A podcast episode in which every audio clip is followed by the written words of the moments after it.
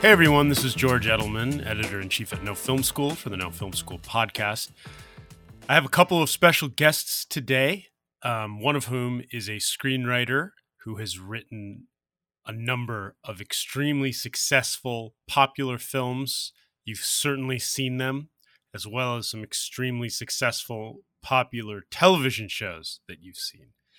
We don't typically have a writer with this kind of resume or a filmmaker with this kind of resume on the podcast because we focus a lot on things like indie film, uh, D I Y, and it was kind of nice to get the perspective and the experience, especially now during quarantine and all the things that are happening in the world, uh, to get the perspective from somebody who has this level of knowledge and experience, um, working at the really working at the highest level in the industry. Um, and the other guest is a filmmaker who has worked a lot with the writer, has done a lot more indie stuff, which is a little more close to what No Film School typically does.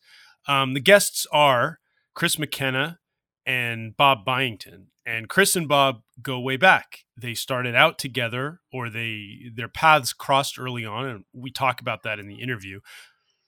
But what I'm excited about in this, and what I'm excited for you to find, is sort of the variance of their experience, how they've stayed connected, and how they work with one another still. So yeah, it's always fun to bring in some new perspectives uh, from different parts of the industry to the podcast. And, um, you know, Chris has executed successfully at a level with such a high degree of difficulty, and yet Bob is on the other end fighting for opportunities to execute something that's also extremely high level of high degree of difficulty, but on the indie scale. And I just think the contrast is fascinating, and uh, it's fun to combine it. So here we go.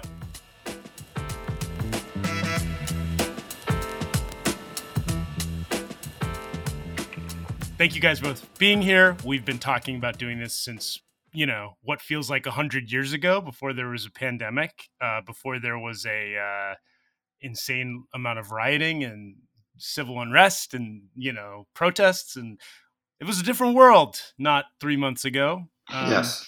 But here we are, we made it happen. And I think, you know, what I wanted to start with was, I know that the project you guys were working on that we put up on No Film School um, not so long ago has shifted. Things have changed. You guys have rolled with the punches, and there's new stuff going on. Um, and I want to hear about, you know, what happened to the show, but, and the plans there, but also if you guys can tell me about the new project that you are working on together. Well, I could, I could quickly say that, you know, when the pandemic hit, the, the show seemed dumb to me, and I wrote a script that had kind of a tonal shift that was meant to account for the changes going on.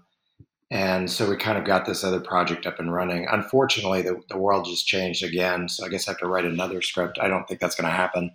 But, um, and Chris has been helping out with that. Um, but mostly, Chris, you're, I think, also doing your, your day job into the pandemic.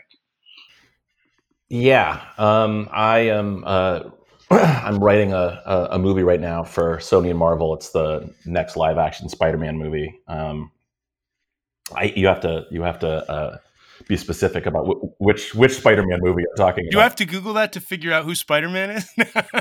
But there are there are a lot of Spider-Mans. There's a lot of Spider-Man. Um, yeah, because which, there's also yeah. there's also the Sony universe. You know, like the you know the Venom uh, and of it all, and and so yeah, keeping it's it's uh, they're, they're definitely wringing as much as they can out of this uh, beloved character. Well, yeah, I mean, he's uh, th- that's part of the deal, though, right? There has to be a Spider-Man movie every ten minutes to retain rights to Spider-Man. Yeah, I, th- I that, think right? It's something like that. Yeah. Um, but but it makes sense why Spider-Man is uh, beloved by all. And uh, but so, what's the nature of your guys'? How did you guys first start working together? Uh, God, we met such a long time ago through a mutual friend, um, and. Uh, I, at the time, was a copywriter. I think the first thing we actually collaborated on was a, uh, a commercial for Guster. Is that right, Bob? Yeah. Yeah, and we did uh, Triumph the Insult Comic Dog also. Uh, oh, right. Yeah, yeah, yeah. Um, I was a I was a copywriter. Hey, great, work, great work on that, guys. That Thank was great. I didn't know you guys did that. Just say I created uh, Triumph the Insult Comic Dog. And um, that's that's the only thing that you guys have done of note. I'm kidding. I'm kidding. Chris was at uh, Warner Brothers Records. Uh, is that correct? Yeah, I was, a, I was a freelance copywriter. And uh, and you just, you know, most of, you know, you would sit and you'd come up with a bunch of copy for stuff. And then it would always get boiled down to in stores now or, you know, dropping Madonna, dropping November eleventh or whatever. And, um, real Don Draper type stuff. But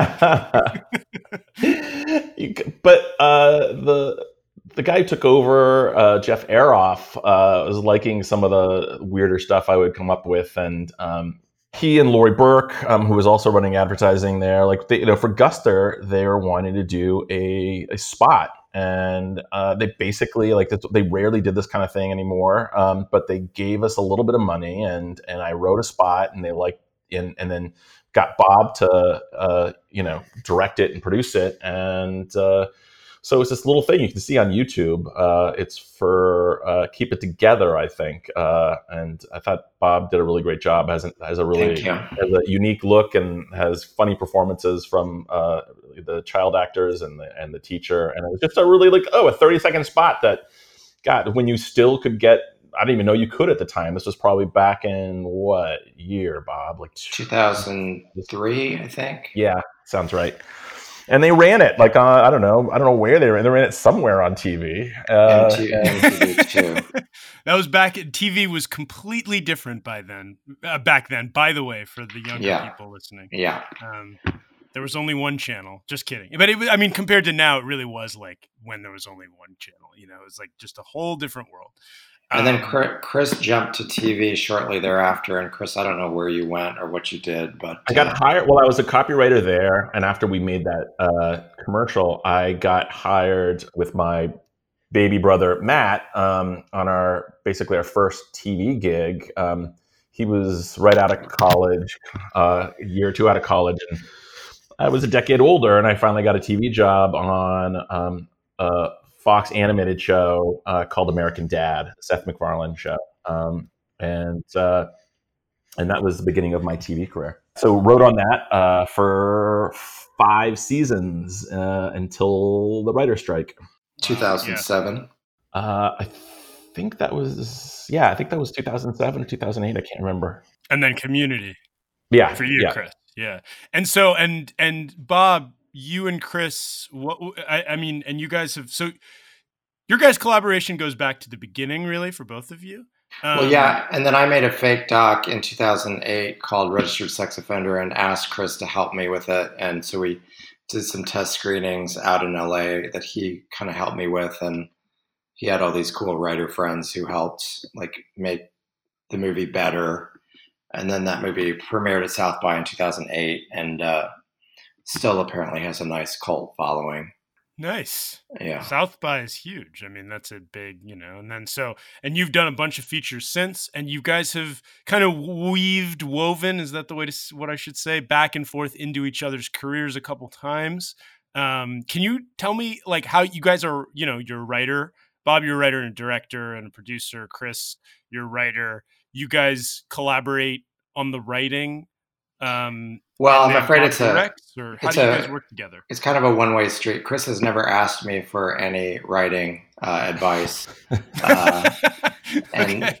I don't think he ever will. And um, um, whereas I kind of re- reach out to him when I need help. I, I trust his judgment, uh, but it's a one-way street, unfortunately.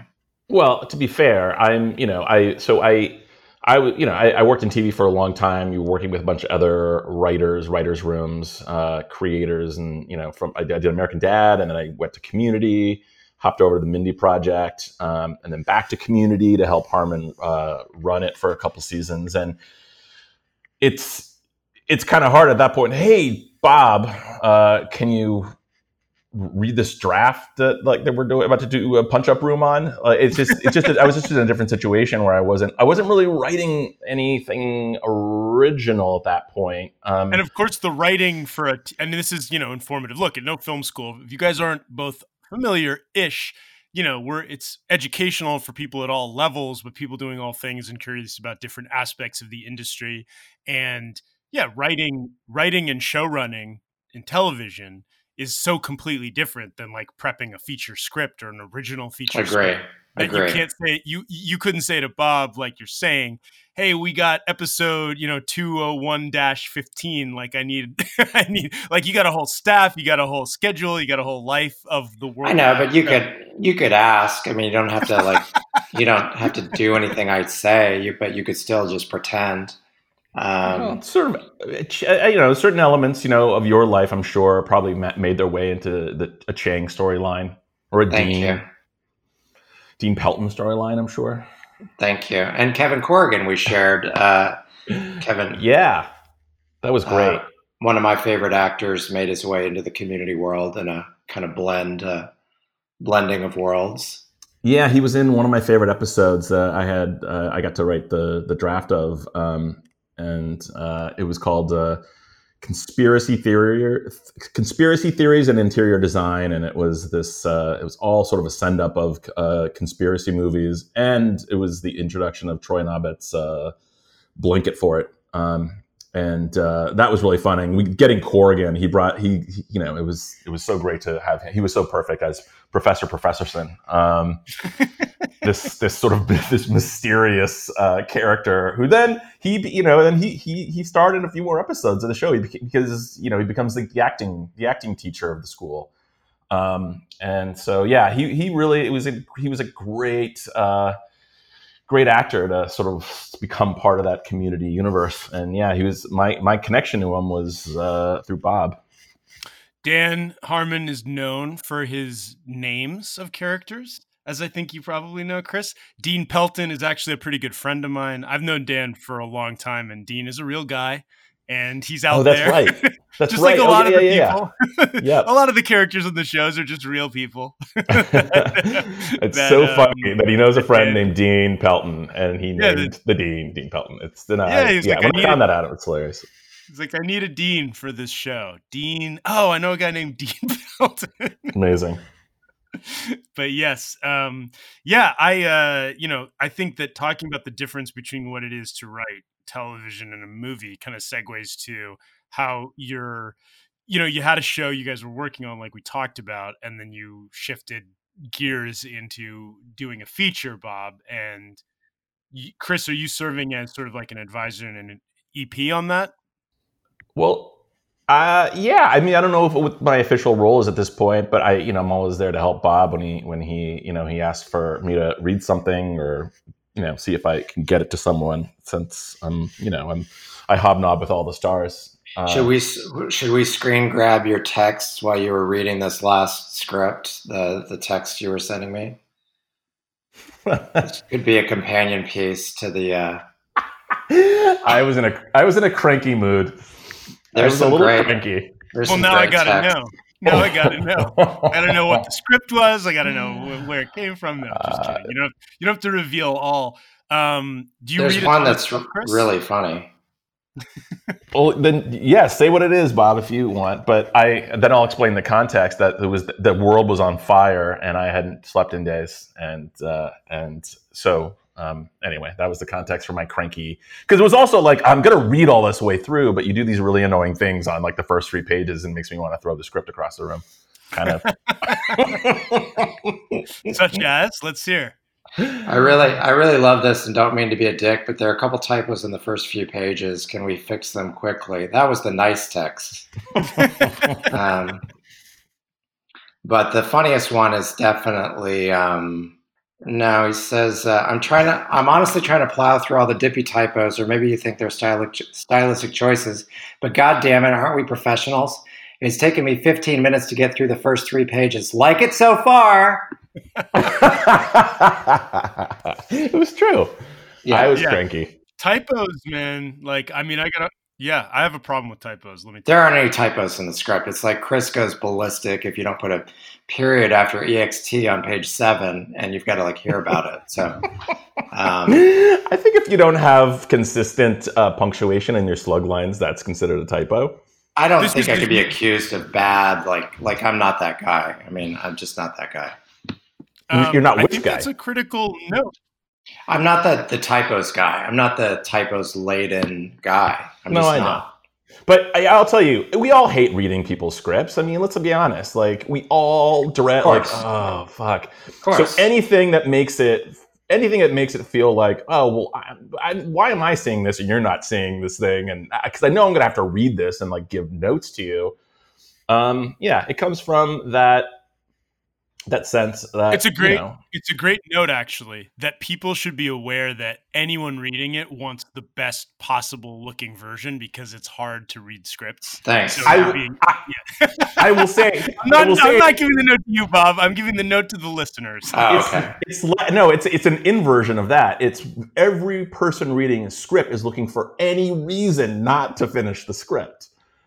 Uh, they're yes. like, and, and a typo can be enough for some people going, well, this is unprofessional. You don't even, you know, it's not like, it's not like, you know, Bob put it in like, uh, some crazy font or something, which is like instant, an instant no, an instant no, I don't need to read. Oh, you, you're going to be whimsical and put it in, uh, I don't know, Helvetica or something. Comic.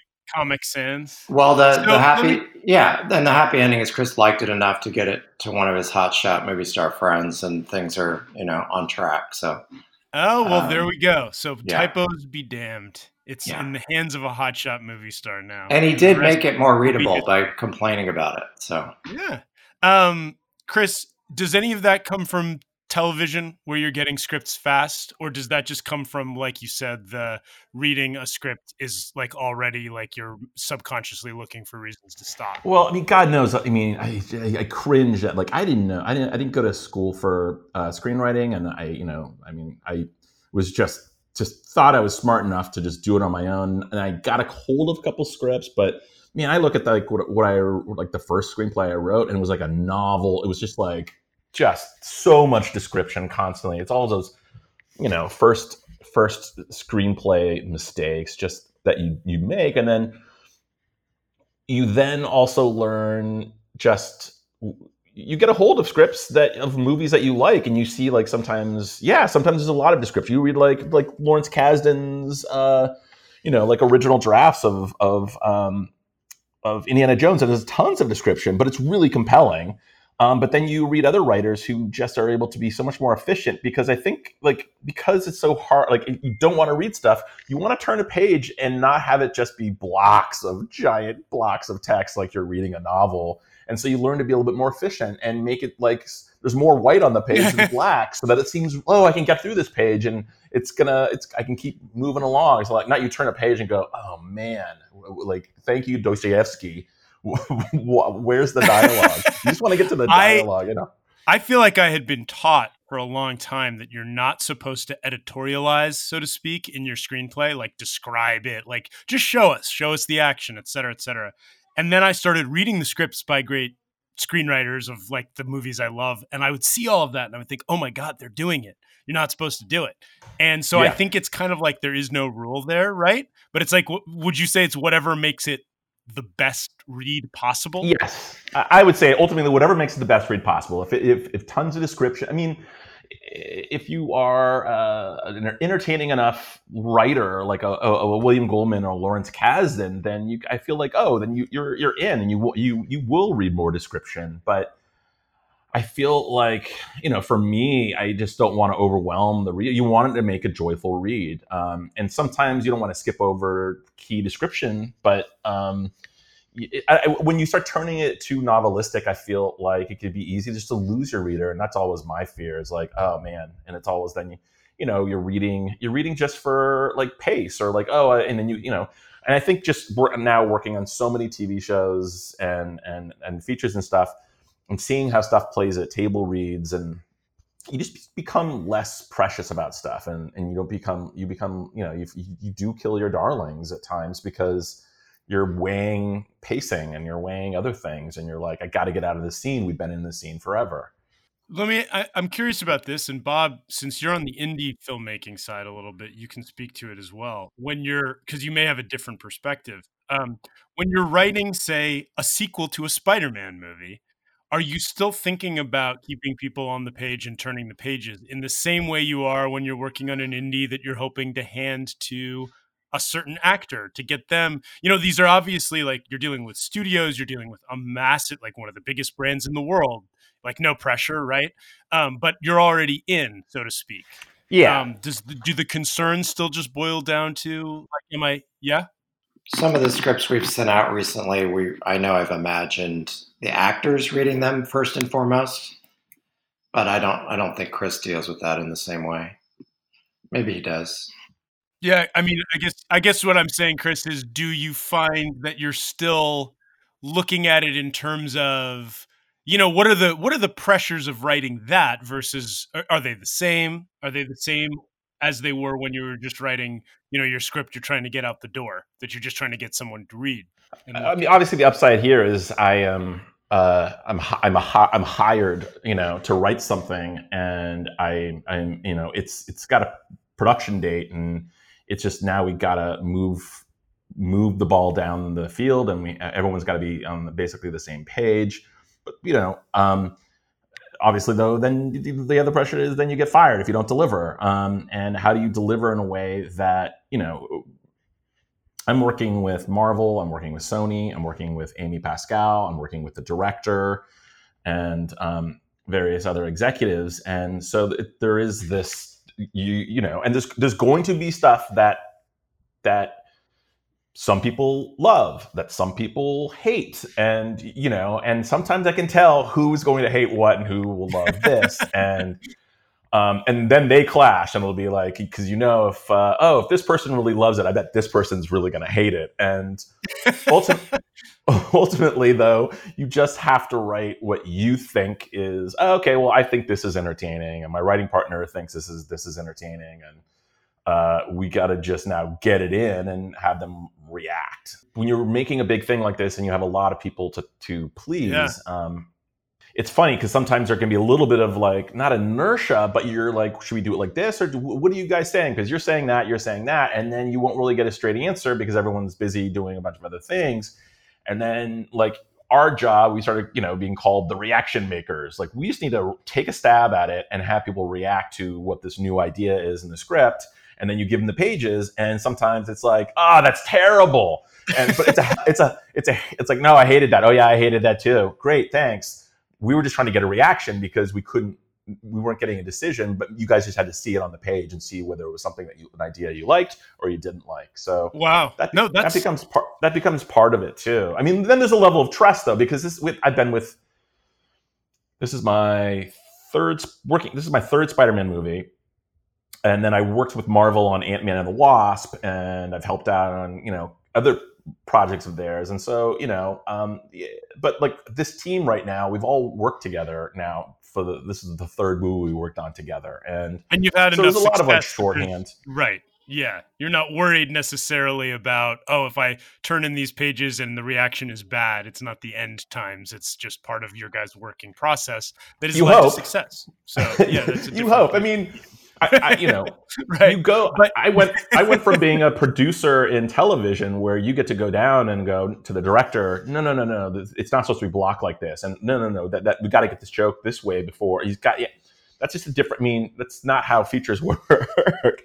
So, you know, I, you know, I'm not a producer on these, I'm a writer, I'm a hired gun. And, and I think we have a lot of, you know, mutual respect and trust at this point, but it's just a different thing. You just, Sometimes though, like you hope, like, oh, that's not how, even in the last like pages I turned over, like for one, you know, the current draft, I think some things weren't coming across, and like in a certain sequence, people were thinking that it was playing broad. And I'm like, no, I was actually going the exact opposite. I wanted this to be sort of like scary and intense, and it just wasn't coming across that way. And people, I think people just sort of misread it. Um, so, and that's the, this is a tough thing about a, a, a screenplay is oftentimes tone just, you know, it's, it's tricky to get tone across in any writing, but you know, with, with these sort of bare, bare bones blueprints, sometimes it is, I mean, it does really come down to dialogue and how people hear things. You know, I think people don't always understand that when you're writing something of this size for this size audience with this many factors, you end up making a lot of decisions based on the needs from these various sources, from a Marvel, a Sony, a director. They all have different, you know, you want to be on the same page, right? But you're getting stuff that from everybody that's, that's different sometimes.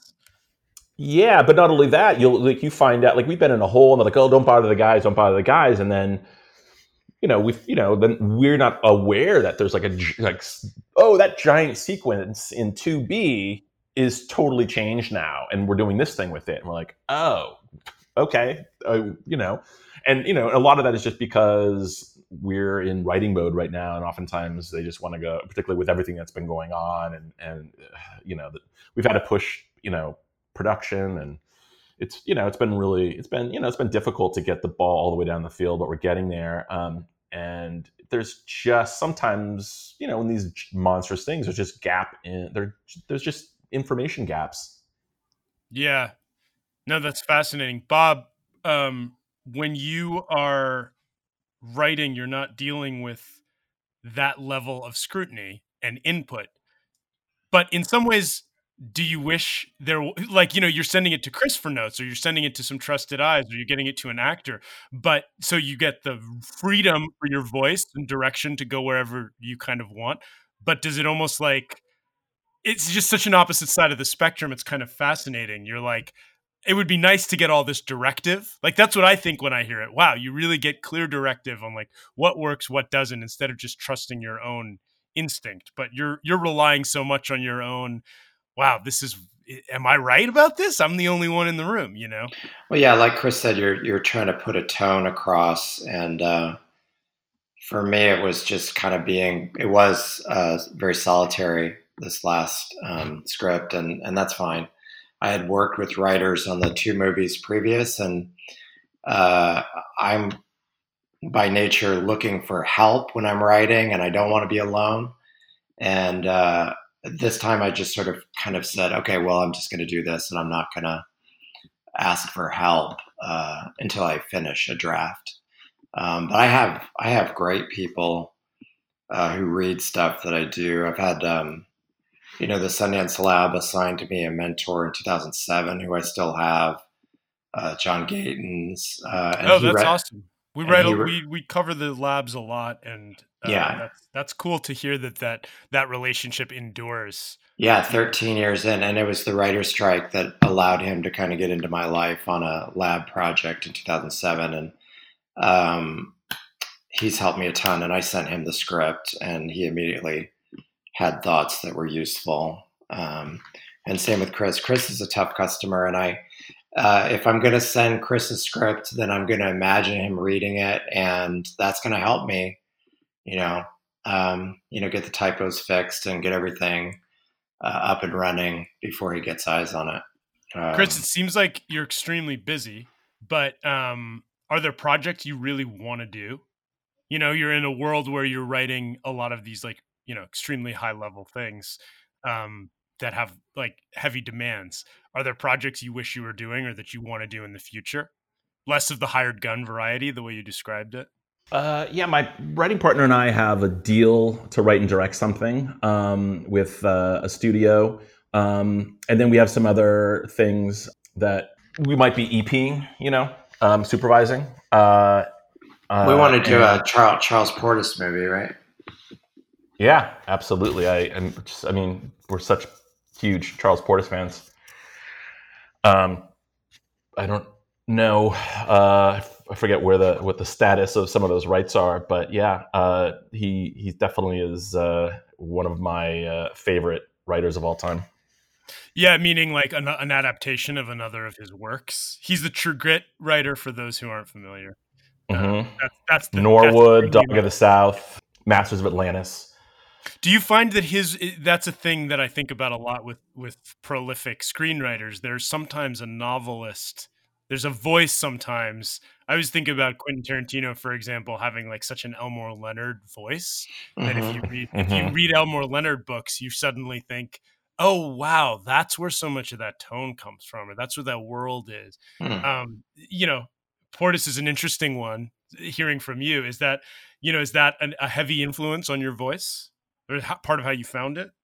Well, I remember because my my uh, I grew up becoming just being obsessed with uh, T V and T V comedy, and uh, a breakthrough in my life was like when I was a early, I was probably like thirteen. I stayed up late one night and I discovered this guy named David Letterman, and I just became obsessed to the point like it's just like I was like an idiot staying up till like two in the morning every night watching these, and then having to be at school at seven. And and so I had a comedic voice, and then my baby brother and I really hit it off over comedy and and and and writing. And he, I remember like he was reading, he was still like a teenager living at home, and he was reading a Rolling Stone article, I think with Conan O'Brien, or maybe it was David Cross, talking about um, how like their favorite author um, was Charles Portis. And a lot at that point, I think a lot of his um, books were like discontinued. So like my little brother, who didn't, I think probably didn't have a driver's license, would go down to the San Diego library and like find Charles Portis books. And And that's how I got into him and started reading. And I just like, I devoured like all of his books in the span of a couple of weeks. Cause then they were re-released. I, th- I forget. I think it was a guy from Salon. I'm blanking on his name. Um, Rosenblum or something, who sort of like r- sort of rediscovered Charles Portis for everyone. And then all the books came out and, uh, and sort of reprints, and, uh, I just devoured them. And he just spoke, he, cause there's such humanity to him, but also such a dim view of humanity. Like, and the fact that you could write something like True Grit, which is just like Maddie, you know, I mean, she's just such a great character and has such a str- strong moral core. And um, and then you can watch like Dog of the South, where it's just like fool. It's just like these fools going, you know, going all the way down to like Central America. Um, it's just, uh, it just really makes me laugh. I mean, and then Gringos is, is a great book, which in a lot of ways I, might be his most filmable one. I don't know if you guys have ever read Gringos, but there's just lines in it that just make me crack up. It's about a bunch of, it's bunch of, about a bunch of, uh, just sort of expat Amer- Americans living down in a, in a small town in Mexico. And there's a, one of them's a bounty hunter, and he, it's just fantastic. And it all sort of centers around like, I think like, Why two like around like the uh, the end of the uh, around like basically two thousand two K Y two K, and it's just it's just great. It's they're all just great. You you both have written comedy. Do you have it? Comedy is we don't get enough of it, in my opinion, and we're gonna need a lot more, right? Probably need a lot more right now, but it's all gonna be it's all gonna be musicals and guys and like. And like like supper clubs, people in tuxedos. It's going to be the Great Depression again, where people right, only I was gonna want say, escape. Yes, when you look at the movies of the nineteen thirties, you don't realize how different the actual nineteen thirties were. Like they were the exact opposite from the movies of the nineteen thirties. Mm-hmm. Um, what what when you're writing comedy though, it's really hard. I've done it um, with you know not nearly the success of the two of you.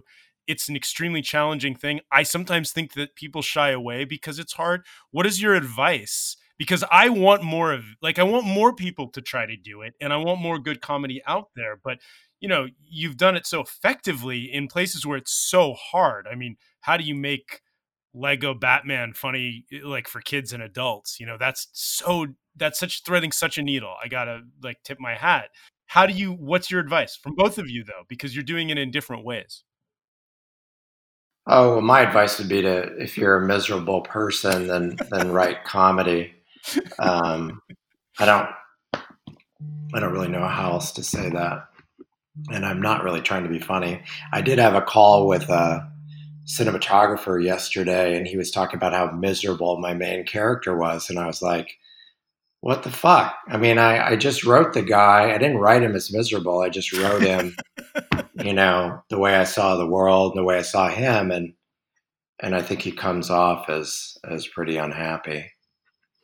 Um, I'm sorry to hear that, but it sounds like that's, that's helpful. I mean, I, we've heard that, that sort of overture before about comedy, is that there's so much pain in it, you know? Yeah. Nor am I saying Chris is unhappy. You know, Chris is writing superhero movies, so I don't know if you Chris, need to be unhappy to do that. Chris, how do you hang on to your to your misery to keep writing comedy? uh, uh, two small kids uh, in a pandemic, with writers uh, and uh, producer who uh, calls me all the time, and I'm uh, maybe don't drop this for a couple of weeks because if she finds out I'm doing a podcast, uh, I, I'm, I'm, I'm toast. Okay. Yes. But it, I, I, can... I will say, I will say, it's been a, it's been a really, really try for everyone I know, and I can't even say I've gone through anything close to what so many people have gone through, but. It's been it's been really it's been obviously very hard for all of us, and so that's why actually getting on something like this and actually having a conversation with someone who's not a five-year-old or an eight-year-old is is a little kind of refreshing. I agree. Uh, where, same, where the same. Legos are? Are the Legos coming today? It's funny. Um, Sorry, I brought up Lego Batman. No, I love that. I love that movie, and and so much of that was the voice of Chris McKenna, the director, who also wrote so much of that, but. Uh, that was that was so much fun, and I think so much of that tone. He had worked with uh, Phil Lord and Chris Miller on the Lego Movie as sort of their on-site director, I think, like down in Australia. And uh, anyway, his sensibility was so great. He's like, you know, he did some. I mean, that was that was a lot of fun to work on. And then, yeah, and then you know, it's just the sensibility because I, I it's, do feel it's, like and, and you're you know, you've got you're, that, you're you a can't be for... writing kids movies. You can't be writing movies going, oh, well, I want to just entertain kids. You have to be writing to entertain yourself. And I think all the best comedy, even the, you know, in, you know, there's a, you know, maybe it's not all for a wide spectrum, but if you're going to do a movie like Lego Batman or a Pixar movie, you're, you're, you're, you're swinging for, you're swinging for a lot of people, and, and you can, and the kids, you, you don't have to dumb it down. You know, you don't have to be like, oh, well, this is just a kid's movie. Cause like who, I don't know. Then I don't want to, I don't want I don't like that. You've swung for a lot of people and you've hit a bunch, and it's kind of amazing. So I, you know, I, I think that that like the advice coming from writing for yourself ultimately uh, is valuable, but you know, very few people have that, uh, can maintain the light touch across genre, across platform. So, uh, well, you look at, I mean, guys like the Coen brothers who obviously did a Chor- Charles Portis novel, but you, you know, you watch even like, you know, uh, what is it? Burn After Reading, which, you know, is probably a little broader and, but feels like in a way of like, oh, a bunch of, but what a satire, a bunch of dipshits, um, you know, uh, that are, you know, like involved in, you know, like, right. Yeah. Like, the, the government and, you know, and so, but like, but they obviously, who, I think they who knew it they, would come true, right? Exactly. They are able to absolutely walk that line where they can, they, I mean, they, you can, walk, they do, they could do some really, you know, dark, closer to drama uh, movies, but there's always a sort of like a comedic uh, lightness, at least in parts of it, which I think oh, really yeah. then, then, then, yes. then, then make it feel like it's, oh, this is a human comedy we're watching. I mean, Big Lebowski is just one, like, it's just the movie I probably I, I watched more agree. than any other movie in my life. Yeah. And it's there's just such a joy in in the the characters, the dialogue, the production design, what they're going for. I mean, that to me is just the kind of movie if like I, I watch and go.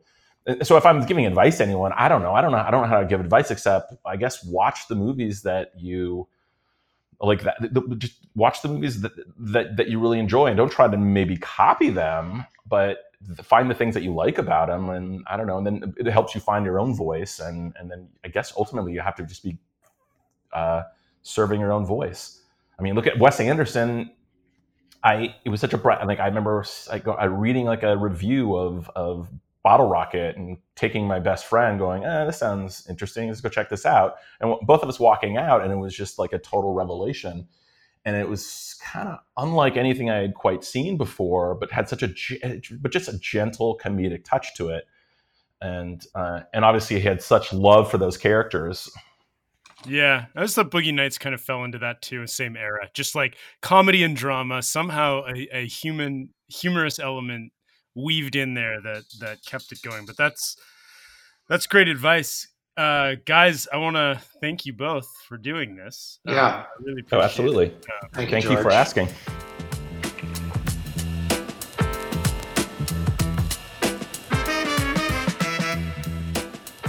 Thanks everyone for listening to this episode of the No Film School podcast. Please rate, like, subscribe, comment. Let us know what you liked. Let us know what you didn't like. Let us know what you'd like to hear in the future.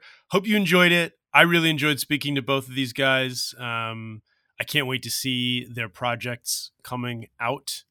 Um, and I would like to, as long as we're on the subject of screenwriting, remind everybody to take a look at our totally free, over one hundred page screenwriting ebook, How to Write a Screenplay During Quarantine. But even as quarantine may be coming to an end for many, this is still extremely helpful. You will finish writing a screenplay in ten weeks if you follow this plan we've laid out. It's got tons of tools, steps, tricks, templates, forms, infographics, and examples. And it's from our very own Jason Hellerman. And we've talked about it on this podcast, but I'm really excited for people to take a look at it. Also, please check out the five-day deal from the five-day deal foundation. We've partnered with them.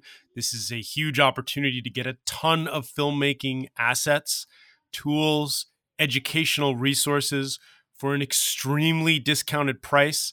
And much of what you're giving in terms of payment goes to charity. So it's a complete win. Uh, please definitely take a look at that and uh, jump on that opportunity while it exists. I think there's only one day left, actually, when you're hearing this. Um, so thanks, everybody. Hope you're good.